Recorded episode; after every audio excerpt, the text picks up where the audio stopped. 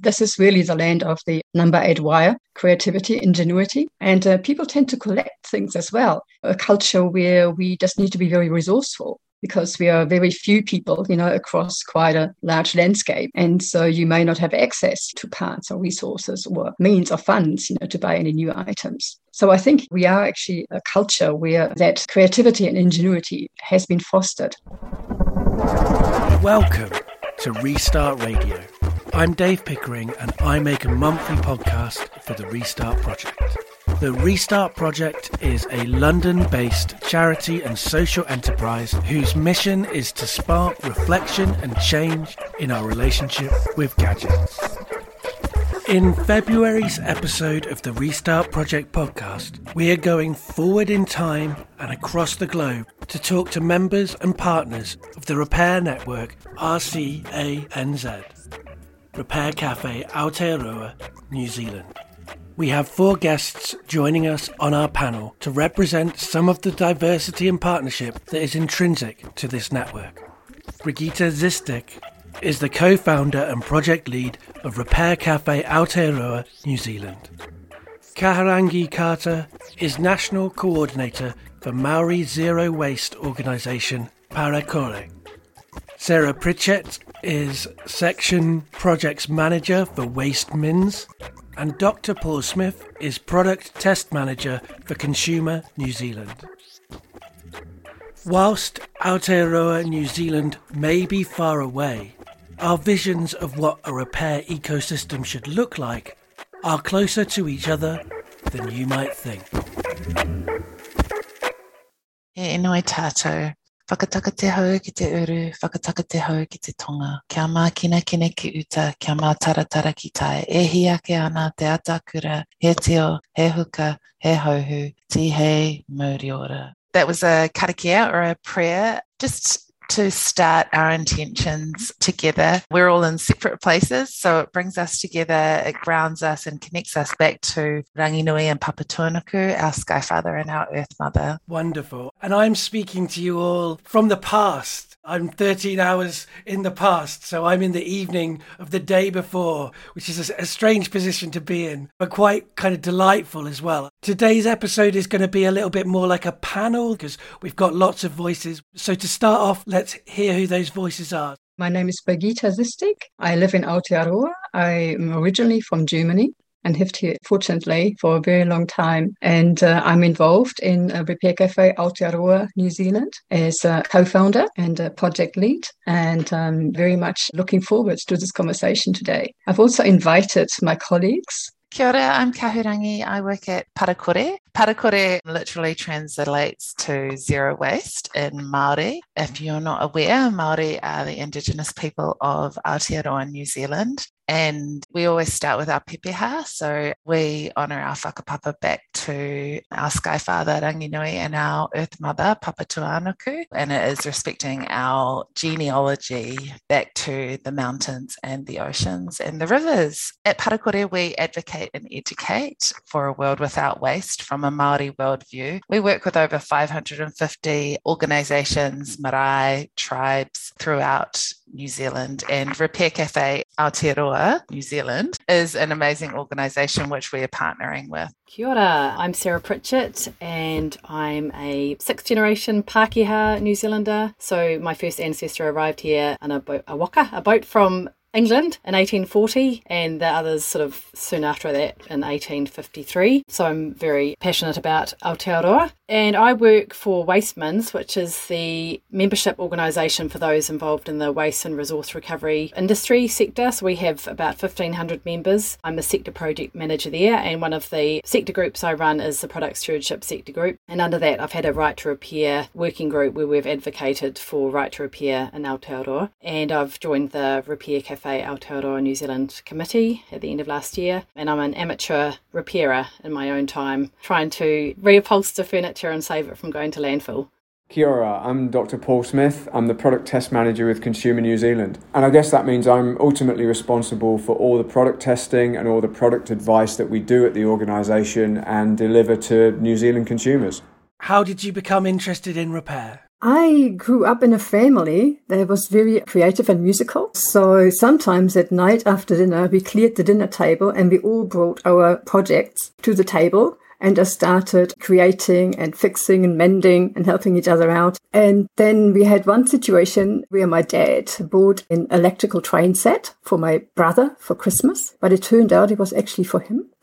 herself. And he just developed it, you know, and it grew and grew. It took up about three quarters of the living room and it was placed on four chairs and underneath was all the electrical work. And that was my job. You know, I became the chief electrician. If there was a little accident between two locomotives or something like that, then I was the one who was going to fix this and fix the wires. I think I developed a lot of confidence in doing this. And so if anything is broken in our household, I just think, hey, let's have a look, take it apart and see how we can fix it. So I grew up in a whānau that was not fiscally wealthy, but wealthy in many ways, always an abundance of food from the garden, abundance of love, happiness, and also knowledge. So I came from a family who really valued knowledge and also public service and our connection to the earth. So some of it was necessity, but a lot of it was just because that's the way that we lived and my grandparents lived. So things like I remember my grandfather, if a drain pipe was broken, he would find something to fix it. So I notoriously remember him having like a plastic Coke bottle, and that was there for probably 20 years.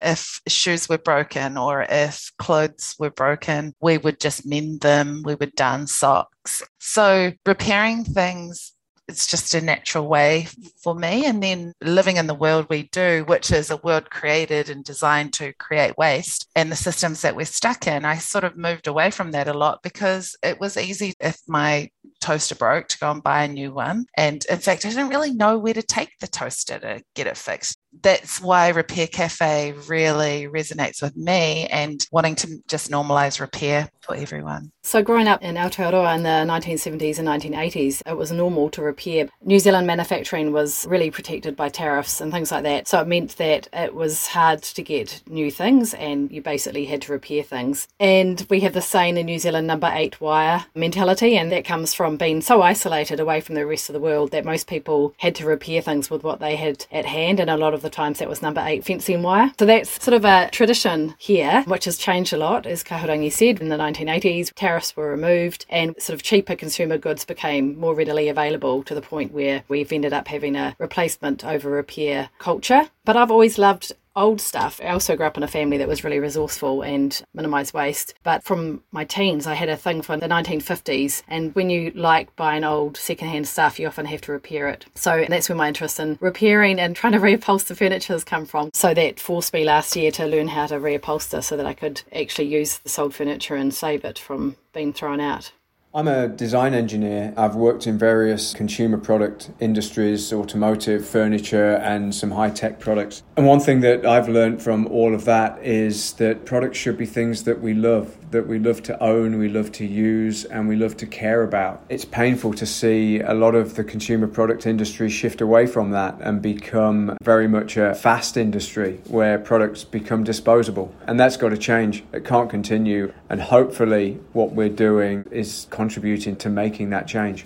Wonderful. I feel like those different, kind of slightly different routes will really resonate with the restart community over here. Like, uh, those are the sorts of things that I hear from people all over the world, actually. It's always really lovely to hear the answer to that question.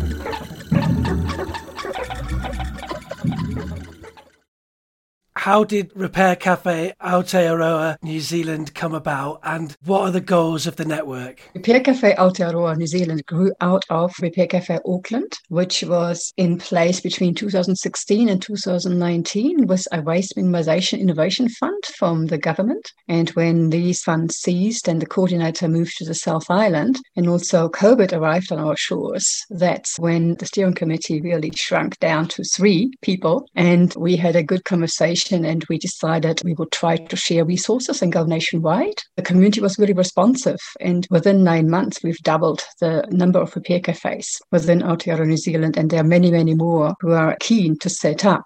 currently 34 repair cafes in Aotearoa are registered. Now, our goal is really to develop a culture of repair among the community, but also businesses and government agencies within Aotearoa, New Zealand, and to promote repair intercultural and intergenerational community building, waste reduction, and waste education as well as repair education. So making repair cafe management easy and a supportive experience is our main goal as a nationwide organization. So we are not only focused on repair cafes, we actually have embraced the whole repair community within Aotearoa. So we're working together with many organizations and we're also actively supporting the right to repair movement in Aotearoa. So we are open to developing organically, really, as an organization by responding to community need and culturally informed implementation of the repair cafes. What is the repair landscape like in Aotearoa and what kind of community existed before you launched Repair Cafe Aotearoa in New Zealand?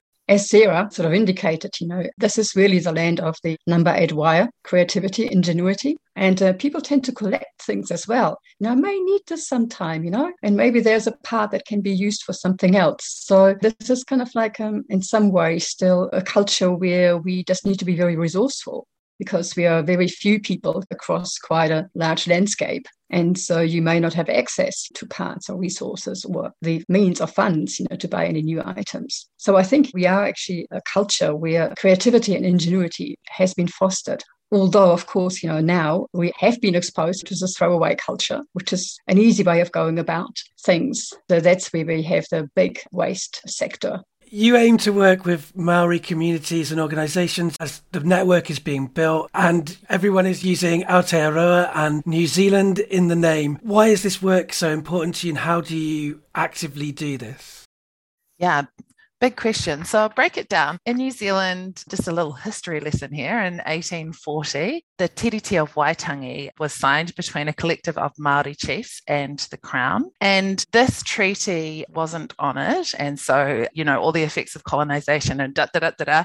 Not going to get into it, but look it up. It's always good to learn about colonisation, people what happened in that was some laws were made that moved Maori away from being able to practice and live life and culture that was handed down through sacred generations. And so part of that is this connection between Ranginui and Papatūānuku. So that's our Sky Father and our Earth Mother. And actually knowing that we need to live within reciprocity and within the circle of life. And nowadays we hear about circular economies and circular systems. And that's actually just the way that we lived for so long. And so repair is part of that, right? It's part of a circular economy. It's part of living by our values and respecting our genealogy back to the earth. And so, going back to the Te Tiriti o Waitangi, that is a sacred document that basically was founded on the values of partnership, participation, and protection. So, a true partnership between Indigenous people and the rest of the people in Aotearoa. Participation, so having us at the table. So, that's what we're doing here, having Para Kore as a true partner to Repair Cafe Aotearoa New Zealand. And then protection. What is our legacy? What is the legacy we're leaving behind for future generations? And so, fast forward from 1840 to 2022, that's why it is so important that we've learned so much as a nation and we are here to honour Te Tiriti. And so, that's the intention of Repair Cafe Aotearoa in New Zealand is to have this partnership, which means meeting Māori people where they are and looking at the needs and saying, hey, we've got this amazing model. How will it work for you? And we want to support you to normalise repairing, which lots lots of Maori communities already do, lots of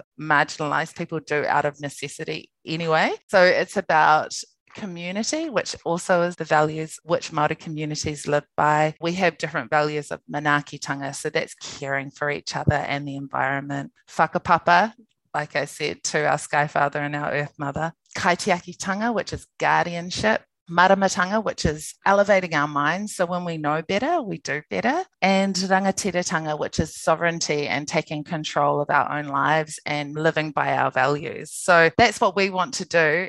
Brilliant. And if anybody needs to read up about colonisation, it's British listeners, because, yeah, it doesn't confront us as much as it should in this country. It started here, but yet we don't have to look at it. And so it's really important for people in the UK to look it up and to know this stuff. I truly believe that anybody who looks into the effects of colonization will be moved and will have empathy and start to, like I talked about, elevate in a way that looks at systems that are made to keep some people up and some people down, and also just the effects personally on all sides. We believe in kanohi ki te kanohi, so that is face to face. We're not above or below, and it goes to nature as well. And when we build our empathy for each other, for taonga, natural flora and fauna, then things like repairing and moving to the top of the waste hierarchy just come naturally. Absolutely. And can you tell us an example of the Aotearoa New Zealand repair community that you're particularly proud of? Absolutely. I mean, I'm proud of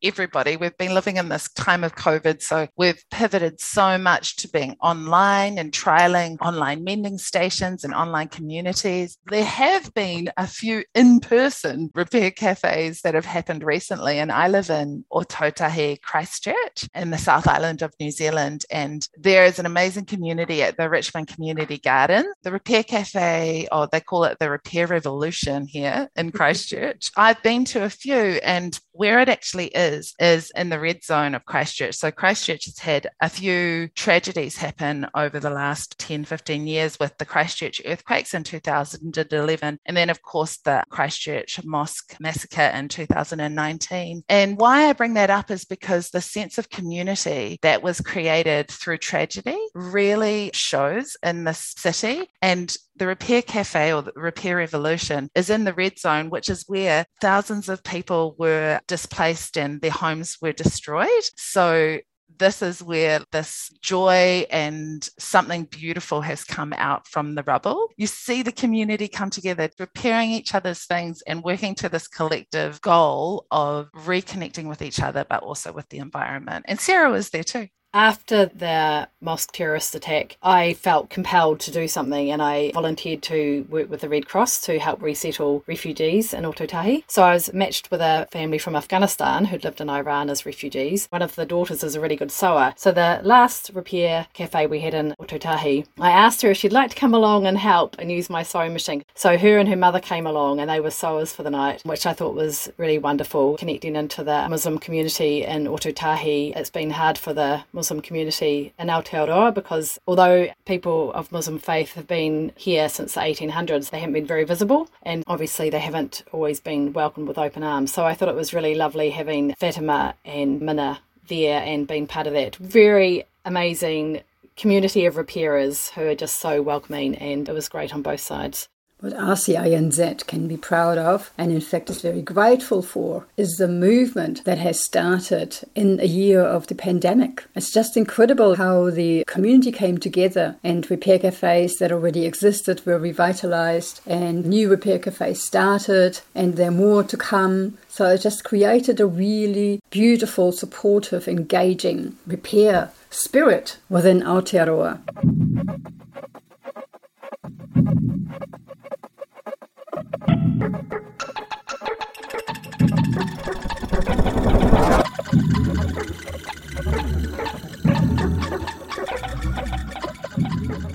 As well as connecting people through repair, you also lobby for product stewardship. Can you tell us more about what this means? Yeah, sure. So we advocate for both right to repair measures and for regulated product stewardship. So in Aotearoa, we've had the legislation that enables regulated product stewardship to happen since 2008, since the Waste Minimisation Act came into force. But it wasn't until 2019 that that lever was pulled, so to speak, by the then Associate Minister for the Environment, Eugenie Sage, who's a Green Party MP and she declared six priority products, and one of them was electronic waste. So that meant that a product stewardship scheme had to be designed for it, and that process began last year. In New Zealand, the government has a preference for co-design, which means it's led by industry. So it's up to someone in the industry. So it was led by a e-waste recycler organisation. Kahurangi and myself and Paul were on the co design advisory group, which meant we got to give advice on the proposed scheme throughout the process. A lot of us on the group really advocated very strongly for including incentives to repair and reuse, not just having a default to glorified recycling. So, one of the benefits of not having had much action in terms of regulated product stewardship in Aotearoa is that we're able to learn from what others haven't done. Lots of schemes overseas have just focused on recycling targets, but here we've made sure through advocacy that there will be the ability for repairers and refurbishers to access the fee that's put on each product when it comes onto the market. That should therefore incentivise things like repair and refurbishment and make it cheaper and easier for people to get their things repaired. And then along with some right to repair measures, which were sort of floated in a Ministry for the Environment consultation document at the end of last year. If those right to repair measures go through and if the product stewardship scheme for e-waste comes through with a very strong focus on repair and reuse then hopefully eventually repair will be the default over replacement and it will influence product design so that things are made to be repairable and made to be durable can you tell us about the petition that you've set up? So, what we are calling the government to do is to pass laws that require products to last longer and be easier to repair. Take action to make repair services accessible and affordable for everyone. Ensure consumers have access to information on product repairability and durability. And require producers to offer spare parts and repair services. These are the specifics that we are asking in the petition, which probably align with your petition as well and many others across Europe and the States. The petition is run through the Greenpeace Community Forum, and our intention is to deliver the petition to Parliament sometime in the first half of this year. So we have collaborated with Consumer New Zealand and many other organizations, and we also have an open letter that organizations can sign with their logo and signature. So there are many opportunities for people to come on board.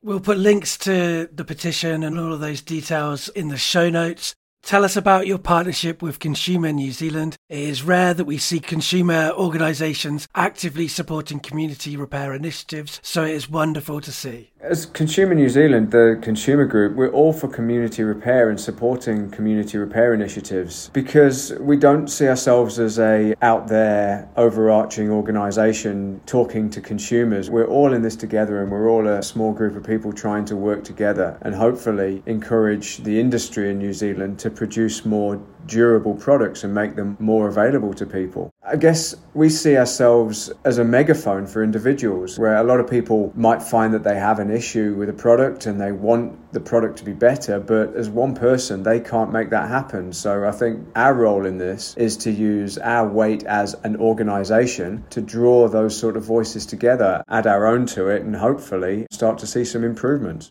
Last year, following many similar moves in Europe, Consumer New Zealand added a mobile phone repairability index to their product assessment. How's that been going? Yes, well, we added the French mobile phone repairability index data to our product advice last year. We test mobile phones in collaboration with some of the other consumer organisations in Europe because the models that are available in Europe are the same models that are available here. They're a global product. So we found that the French data actually applied to most of the models we have here, which was a good start. The problem with it, of course, is that it's not localized. So we get auditors like some of the repair manuals may be available in French, but they're not available in English. Or even more relevant, that the spare parts that might be available in Europe aren't available in New Zealand and through our importers and distributors. So one of the plans we've got is to extend it to other products, but also to localize it and try and account for that. So there's a bit of work there for us to do. But it's been well received. We've got quite a bit of media coverage for it. And it's really taken it on from there for us. And this is all part of us shifting our product advice and testing in general from what works well when you get it out of the box to what is going to be durable and works well for a lifetime. And that's a significant shift in our product advice in general. You mentioned that you want to see repair embedded in education networks. What do you mean by this, and why do you think that education is crucial to push repair further? I think education is a very powerful tool and also the right to education across cultures. With Repair Cafe Aotearoa, we're actually in the process of setting up a website that is going to be multilingual. So because it is important to us that we provide a forum that is accessible to the various cultures and people that live in Aotearoa. It's also empowering For example, you could include in the curriculum repair and tinkering, right? Why not? Okay. And we already have some programs of this kind, and we just need to expand on it and make it more as part of the culture, also, you know, embedded in the uh, circular economy concept, which is something that Aotearoa is aiming to have implemented in 2050. Great. It's really interesting hearing all of these different things. They are things that are happening in the UK. Similar sort of movements are happening there and also in Americas and in Europe and all over the world. People are coming to the same conclusions. So they must be the right ones, right?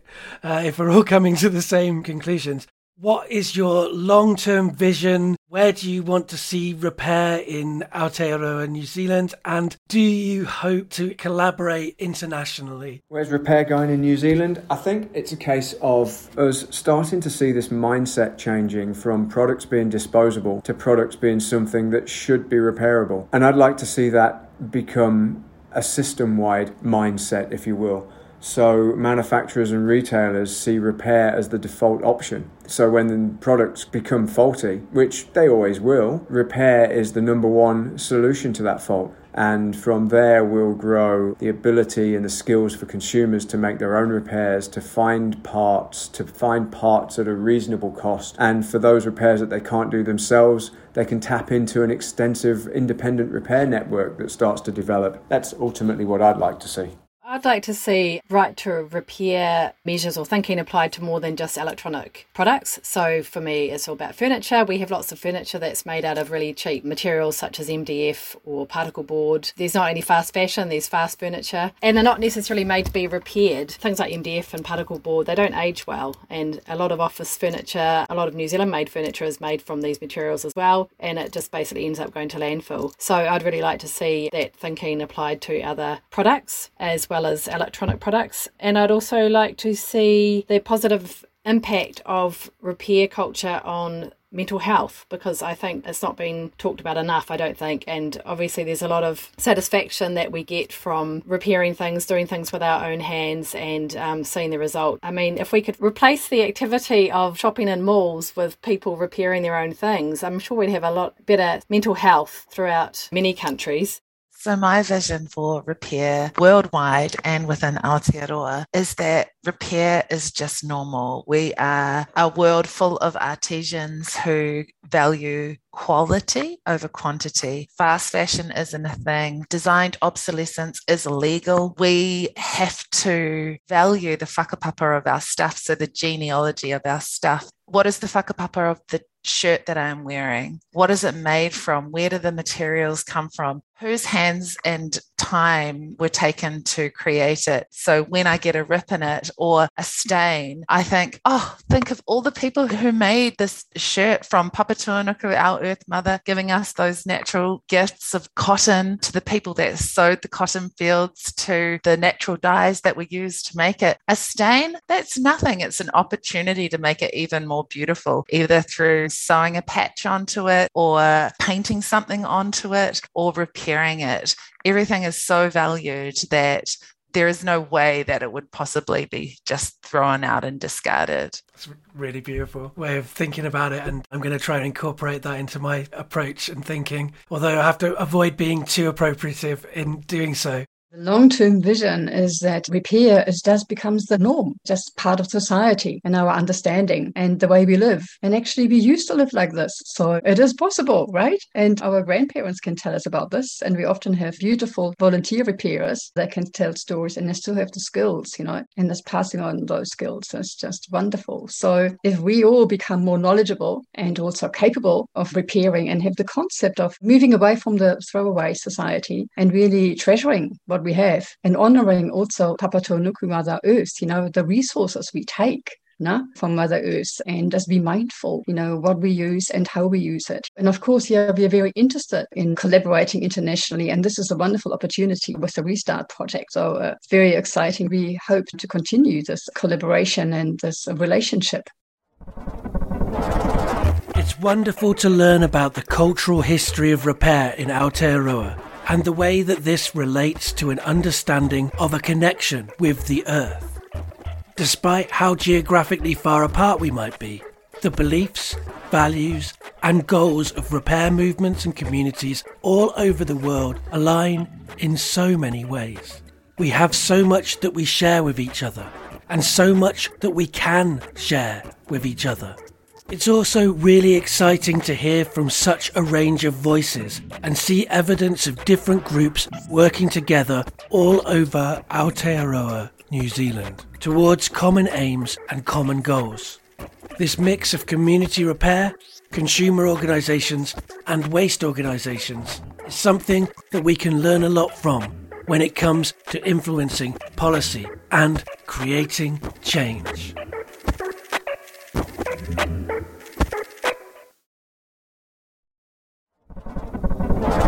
Restart Radio is a show aired on Resonance 104.4 FM and a monthly podcast uploaded to the Restart Project website and found wherever you get your podcasts. As with all episodes of Restart Radio, we'll include links with background information to all of the issues and stories discussed over at the